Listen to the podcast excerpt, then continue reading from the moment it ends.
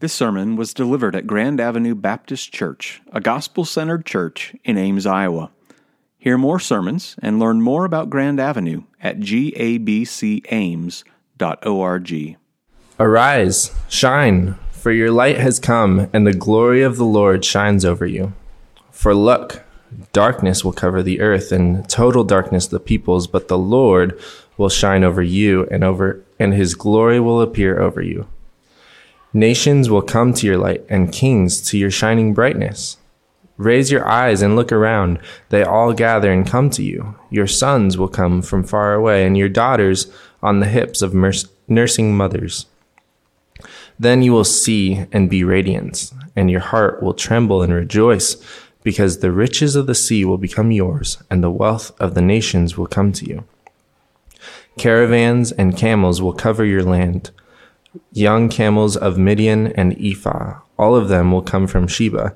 They will carry gold and frankincense and proclaim the praises of the Lord. All the flocks of Kedar will be gathered to you. The rams of Nebaioth will serve you and go up on my altar as an acceptable sacrifice. I will glorify my beautiful house. I will glorify my beautiful house. Who are those who fly like a cloud? Like doves to their shelters. Yes, the coasts and islands will wait for me with the ships of Tarshish in the lead, to bring your children from far away, their silver and gold with them, for the honor of the Lord your God, the Holy One of Israel, who has glorified you. Foreigners will rebuild your walls, and their kings will serve you. Although I struck you in my wrath, yet I will show you, show you mercy with my favor. Your city gates will always be open, they will never be shut day or night, so that the wealth of the nations may be brought into you, with their kings being led in procession. For the nation and the kingdom that will not serve you will perish. Those nations will be annihilated. The glory of Lebanon will come to you, its pine, elm, and cypress together, to beautify the place of my sanctuary, and I will glorify my dwelling place. The sons of your oppressors will come and bow down to you. All who reviled you will fall face down at your feet. They will call you the city of the Lord, Zion of the Holy One of Israel. Instead of your being deserted and hated, with no one passing through, I will make you an object of eternal pride, a joy from age to age. You will nurse on the milk of nations and nurse at the breasts of kings. You will know that I, the Lord, am your Savior and Redeemer, the mighty one of Jacob. I will bring gold instead of bronze. I will bring silver instead of iron, bronze instead of wood, and iron instead of stones. I will appoint peace as your government and righteousness as your overseers. Violence will never again be heard of you, never again be heard of in your land. Devastation and destruction will be gone from your borders. You will call your walls salvation, and your city gates praise. The sun will no longer be your light by day, and the brightness of the moon will not shine on you. The Lord will be your everlasting light, and your God will be your splendor. Your sun will no longer set, and your moon will not fade, for the Lord will be your everlasting light, and the days of your sorrow will be over. All your people will be righteous. They will possess the land forever. They are the branch I planted, and the work of my hands, so that I may be glorified. The least will become a thousand, the smallest a mighty nation. I am the Lord, I will accomplish it quickly in its time. This is the word of the Lord.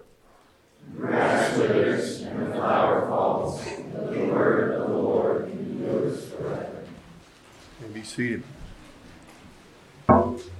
Thank you, Brandon.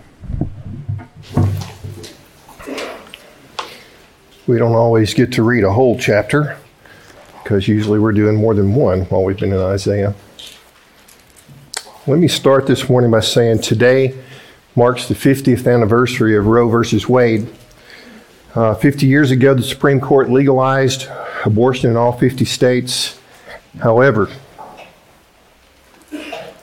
however, this year we celebrate this, that the Supreme Court overturned that decision uh, this past year, and Um, that is a glorious thing. We are, thank God for that. But uh, the battle to protect the lives of the unborn and their mothers is not over.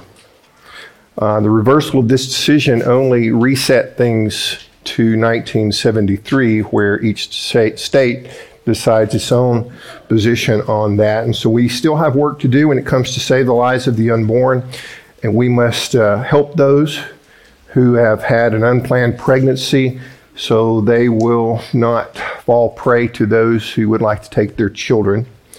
Uh, we must help the victims who have experienced an abortion so that uh, we can help them recover from the trauma of, of that uh, barbaric procedure.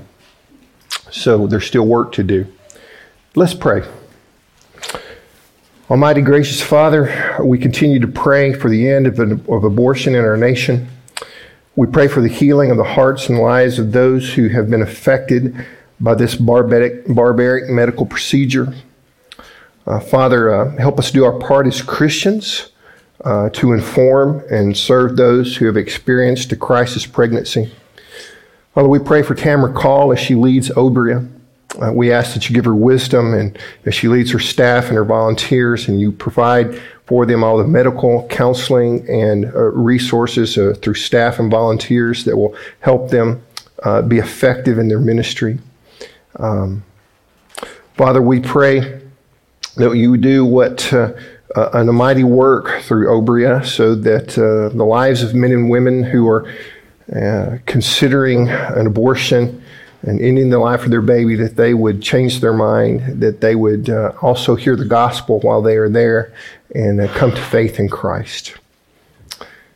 Father, also as we uh, pra- we work through Isaiah 60 this morning, we we are reminded that you hold the future, that you have planned a glorious future for your people. So grant that we may hear and understand your holy word, and that with all diligence and faith we may live uh, by faith in our Savior this, in this dark world.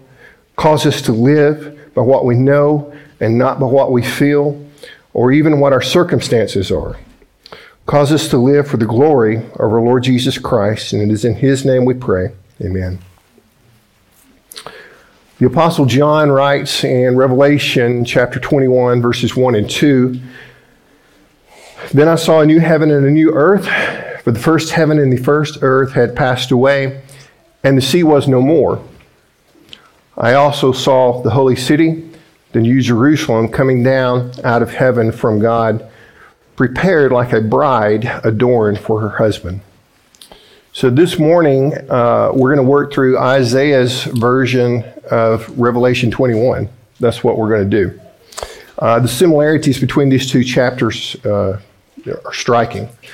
Um, while Isaiah 60 uh, can point to the return of the exiles from Babylon to Jerusalem uh, and the rebuilding of the city, uh, this chapter actually looks to the new Jerusalem uh, the holy city of God at the end of the, of the age. So I have a one point sermon this morning, and this is it. God glorifies himself by making his holy city, the church, beautiful. Let me say that again. God glorifies himself by making his holy city, comma, the church, beautiful. And so I'll give you some points to help us work through the text as we go through it. Uh, but they are all unfolding this one point. And we'll make some application along the way, but our main application will be made at the end. I just want to give you those things ahead of time as we move into this text. So, number one, behold the radiance of God's holy city. Behold the radiance of God's holy city. Uh, that's in verses 1 through 5. But let's look in verses 1 and 2. Arise, shine for your light is come, and the glory of the Lord shines over you. For look, darkness will cover the earth, and total darkness the peoples, but the Lord will shine over you, and his glory will appear over you. So God begins Isaiah 60 with what is called a double imperative in the original Hebrew language. Arise and shine are words of command. And God is commanding and he is bringing into existence in the hearts and lives of his people uh, what they had been unable to do up to this point, and that is be a display of his glory. They haven't been able to do that. Up to this point, they have struggled to love the Lord uh, with all their heart, soul, mind, and strength and obey him and love their neighbor. Now, at the end, God is commanding the fullness of his glory to be displayed in his people. St. Augustine knew that God commanded obedience and that he could grant what he commanded which is why we have this wonderful prayer. It's a famous prayer. Perhaps you've heard it before. He wrote this in his uh, uh, confessions. He said, Oh, love that ever burns and will never be quenched, you command obedience, grant what you command, and command what you will. That's great. He understood what God could do in the heart of a sinner if, you know, called to be obedient. Lord, grant that for me. Make that happen in my life. Now let's see in whose hearts God is commanding obedience. And I want you to notice the pronouns here. This is where we're going. We need to see who God is talking about here. And in the original Hebrew, the pronouns you and your are feminine pronouns. Now, these pronouns tell us that God is talking about something or someone very specific, and that is the church, that is the bride of Christ. So the thing about Isaiah 60 is this it opens with God, with his God's glory shining on his people. And if you read the whole thing this week, you see it culminates with God's glory shining on his people. That's what it's about. God's glory radiating and being on and shown through his people. So the bottom line, that's the bottom line of this chapter. God's glory rises like the sun. It drives the darkness away from his people, and it pulls in those who are in darkness. We're going to see that. Brothers and sisters, this is the destiny of God's this is the destiny of God's people. This is where he is taking us. This is where we're going, and it may not always feel like God's glory is shining out of us or on us. Uh, there may be times where we lose hope and we lose our joy. But God's glory never abandons his people, like we sang in the song. The fact is, we live in a dark world right now, and we will experience that darkness. But that does not mean God has abandoned us. I was listening to a news podcast this week called The World and Everything in It. Perhaps you listened to that. And on Friday, they sometimes have this guy come on and do a segment called Wordplay. The guy's name is George Grant. And in it, he accounted, he told about uh, what the three big dictionaries uh, did this uh, as they look back this past year. They picked out the three most significant words in the English language. Here's the words they chose. Oxford Dictionary chose goblin mode. Anybody ever heard of goblin mode? Me neither. Uh, but apparently it's a popular word, and this is what it means uh, a type of behavior which is unapologetically self indulgent, lazy, slovenly, or greedy, typically in a way that rejects, rejects social norms or expectations. Nobody wants to do that in here, I hope. Goblin mode. Merriam Webster uh, chose gaslighting. You're probably more familiar with that term, gaslighting. And it is, uh, it is the practice of grossly misleading someone for one's own advantage. It is a form of psychological manipulation that causes the victim to question the validity of their own thoughts, perceptions of reality, or memories, and it typically leads to confusion, loss of confidence, uncertainty of one's emotional or mental stability, and dependence on perpetrator. Wow. Wow. And then Collins English Dictionary chose this word called permacrisis. Have you heard of permacrisis?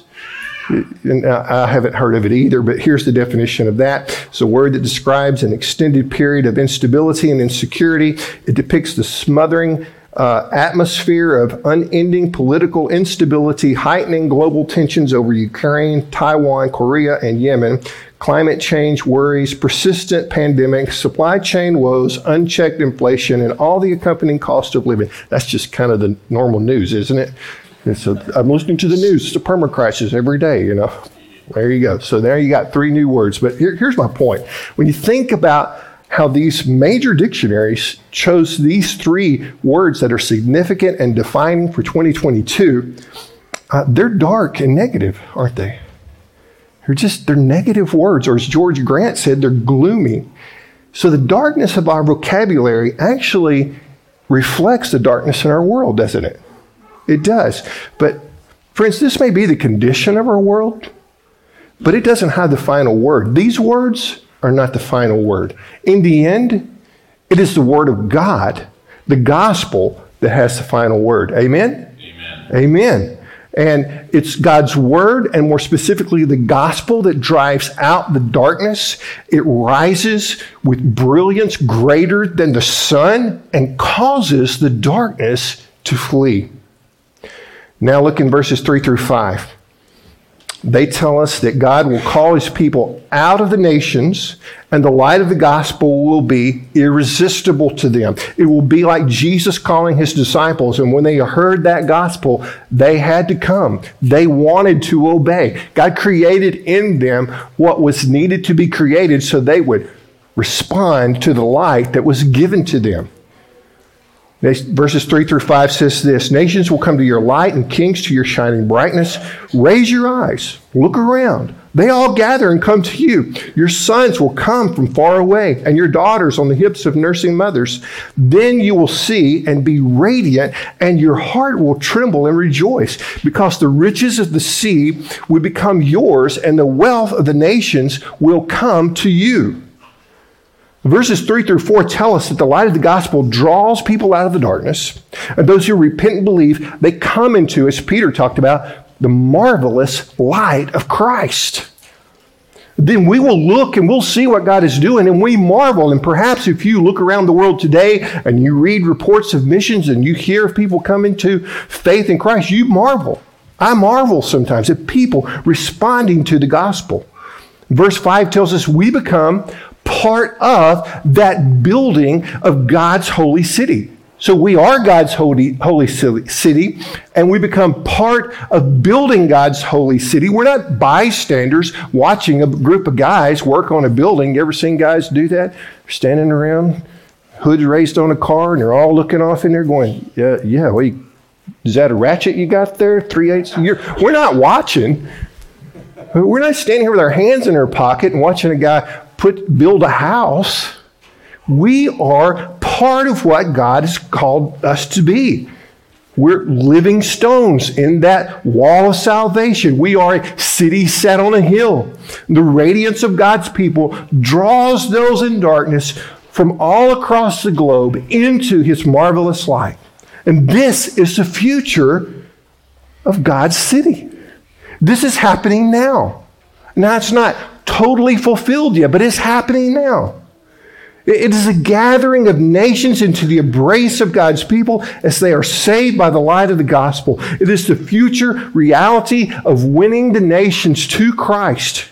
And the work that he did on the cross and his resurrection from the dead, as they're drawn to that light, and our task is, until that day comes, to be a local body of Christ that faithfully preaches the gospel and calls people out of the darkness into the marvelous light of Christ. Number two, we will behold the beauty of God's holy city. The beauty of God's holy city. And this is in verses 6 through 9. And 6 through 9 continue to unpack this idea of the nations coming out of the darkness, but this time we see how the God, how God makes them beautiful. Listen to verses, I'm just going to read 6, verse 6 and verse 9. Listen to it. Caravans of camels will cover your land, and young camels of Midian and Ephah. All of them will come from Sheba. They will carry gold and frankincense to proclaim the praises of the Lord. Now, you're probably not thinking of caravans of camels covering the land being the wealth, right?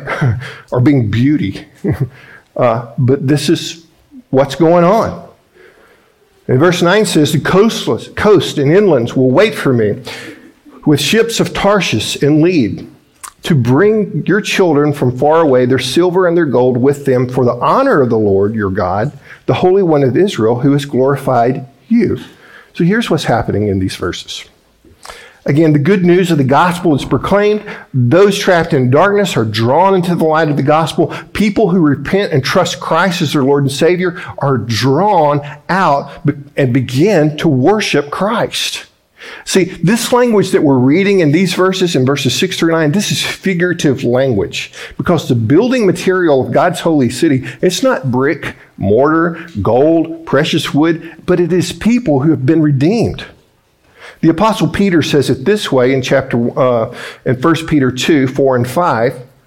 He says that we're living stones he says, As you come to him, a living stone uh, rejected by people, but chosen and honored by God, you yourselves, as living stones, a spiritual house, are being built to, to be a holy priesthood, to offer spiritual sacrifices acceptable to God through Jesus Christ. So, as the nations begin to worship, those from every tribe and tongue exalt the name of Christ. And in this act of redemption, God builds his holy city one living stone at a time. And it is beautiful. It is a beautiful spiritual house that God builds, and it cries out praises to the Lord.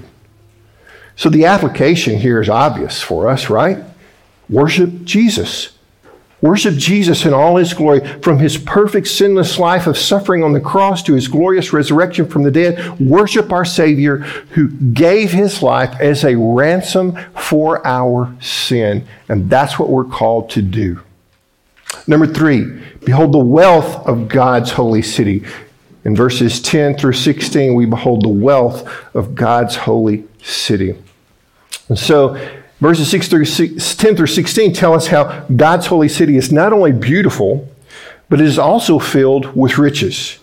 And the passage sounds like it may be referring to the rebuilding of Jerusalem after the exiles had returned home from Babylon. But this is not the case. You see, verse 10 refers to foreigners rebuilding the walls of Jerusalem. However, verse 10 is not referring to the return of those Jewish exiles because it wasn't foreigners that rebuilt the walls in Jerusalem when they came home from Babylon. The Jews did that themselves. So this is not referring to that moment in history. This is referring to the end of time.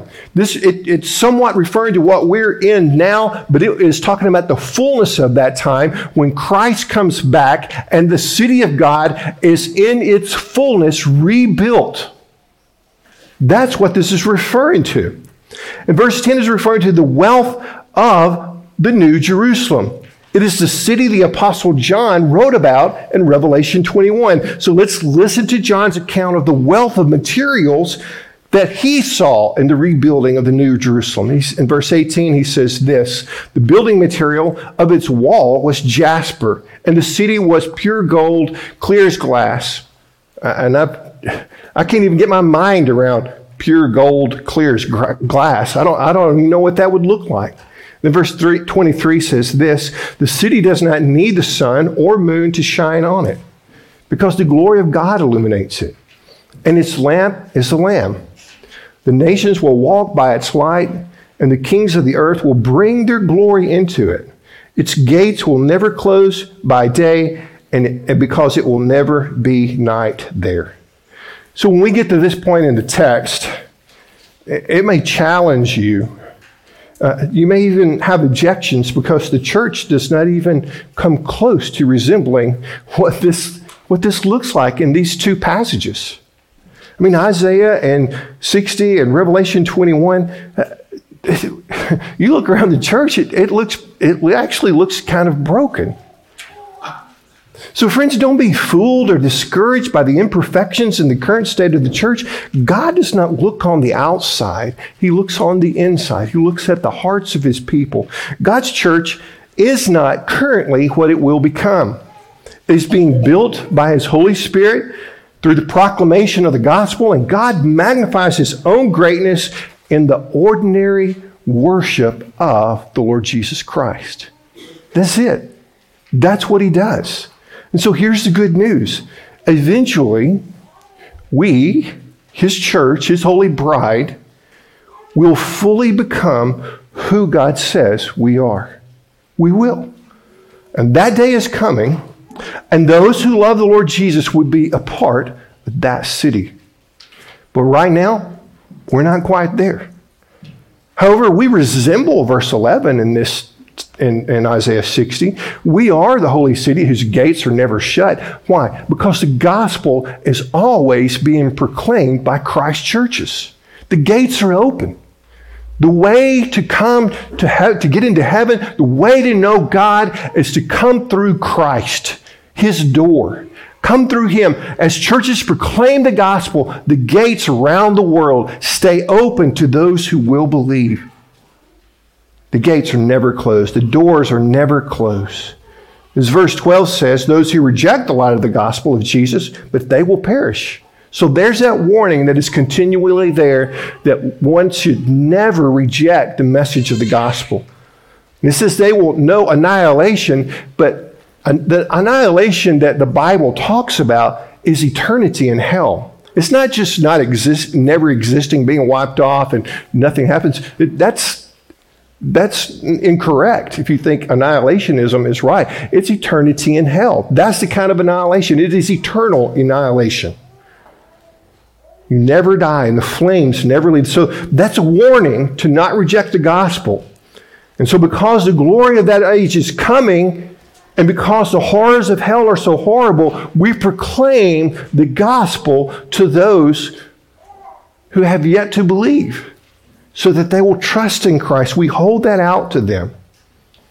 Then the last point is this Behold the righteousness of God's holy city. In verses 17 through 22, behold the righteousness of God's holy city. And so these verses describe how God describe how God will make his people great. He will make his people great. And these verses describe the final condition or the final shape or the final what, what the structure will look like at the end of time.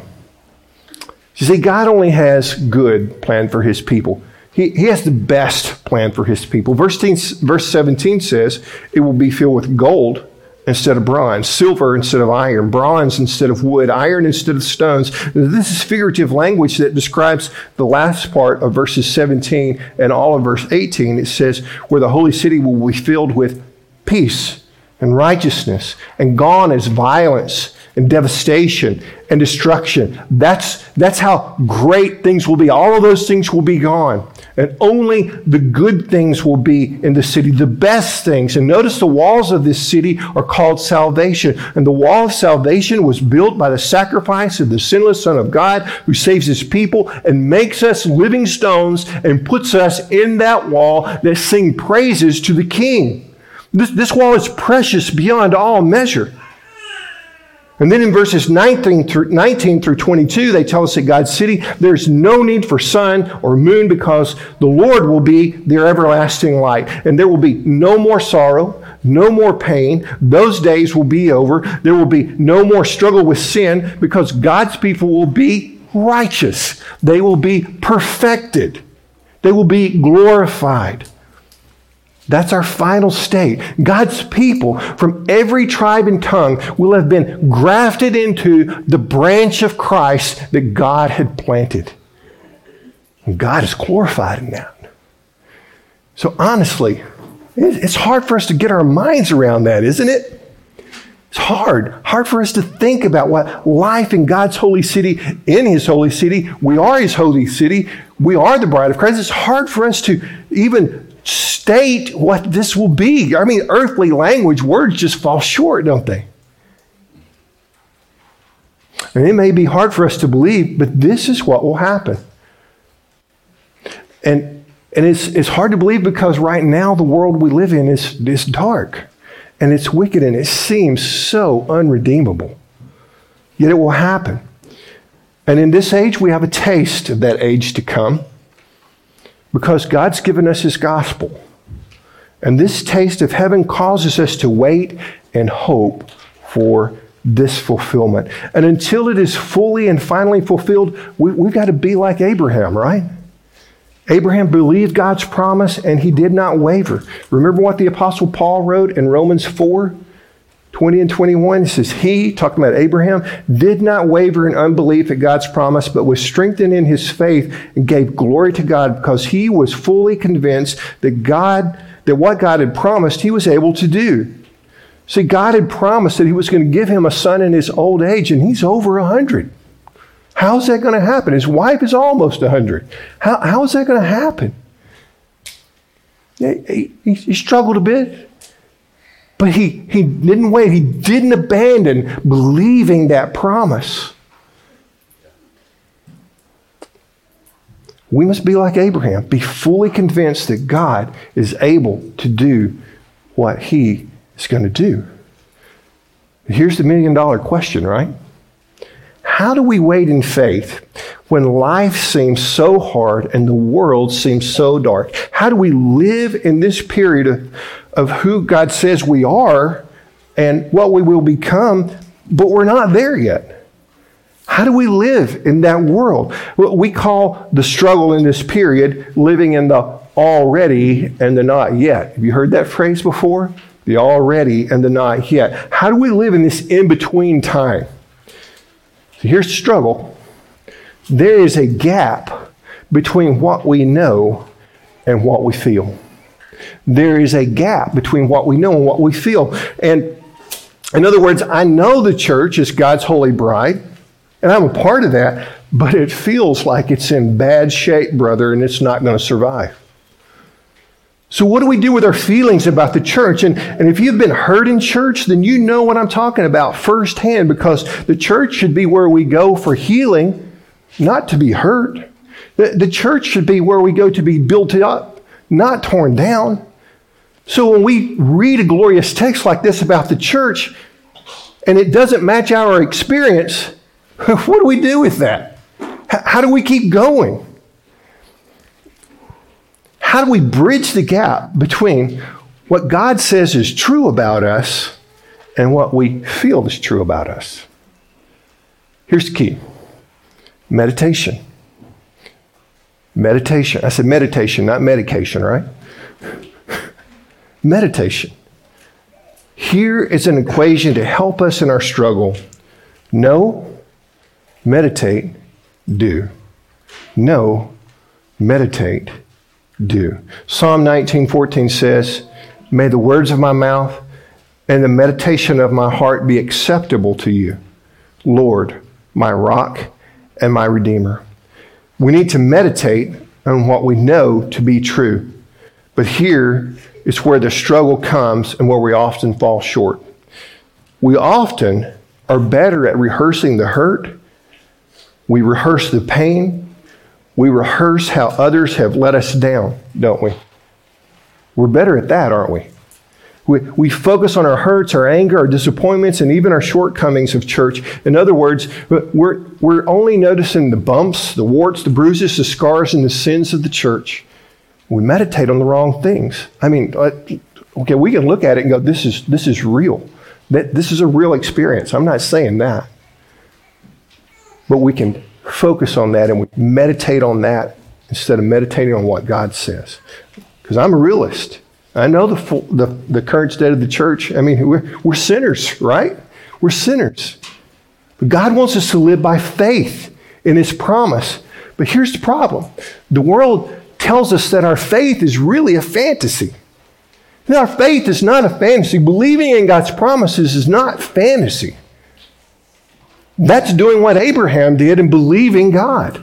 Friends, when Abraham believed God, he was not living in a fantasy world. He believed that God would do what he said he was going to do, even when Abraham was old. Abraham acted on what he knew was true. He lived in the real world. He meditated on the promise of God. He struggled because he wanted to meditate on God's delay. He wanted to focus on what he felt like was a God's shortfall, but it was not true. He was tempted to stumble, but he learned to trust God and not waver. See, living by faith in this dark world means knowing what is true from God's word and meditating on the truth, rehearsing the truth in your heart and mind, and then acting on that. Meditate, uh, know, meditate, do. Know, meditate, do. Pastor Ray Ortlund Jr. closes his chapter on the study of Isaiah 60 by saying this The gospel is God drawing back the veil, revealing his strong promises and saying to us, Arise, shine, for your light has come. Do not cower in fear as if the future held nothing, uh, nothing for you but death. Believe the gospel, swallow it whole. what does it mean to swallow it whole? It means to meditate on it.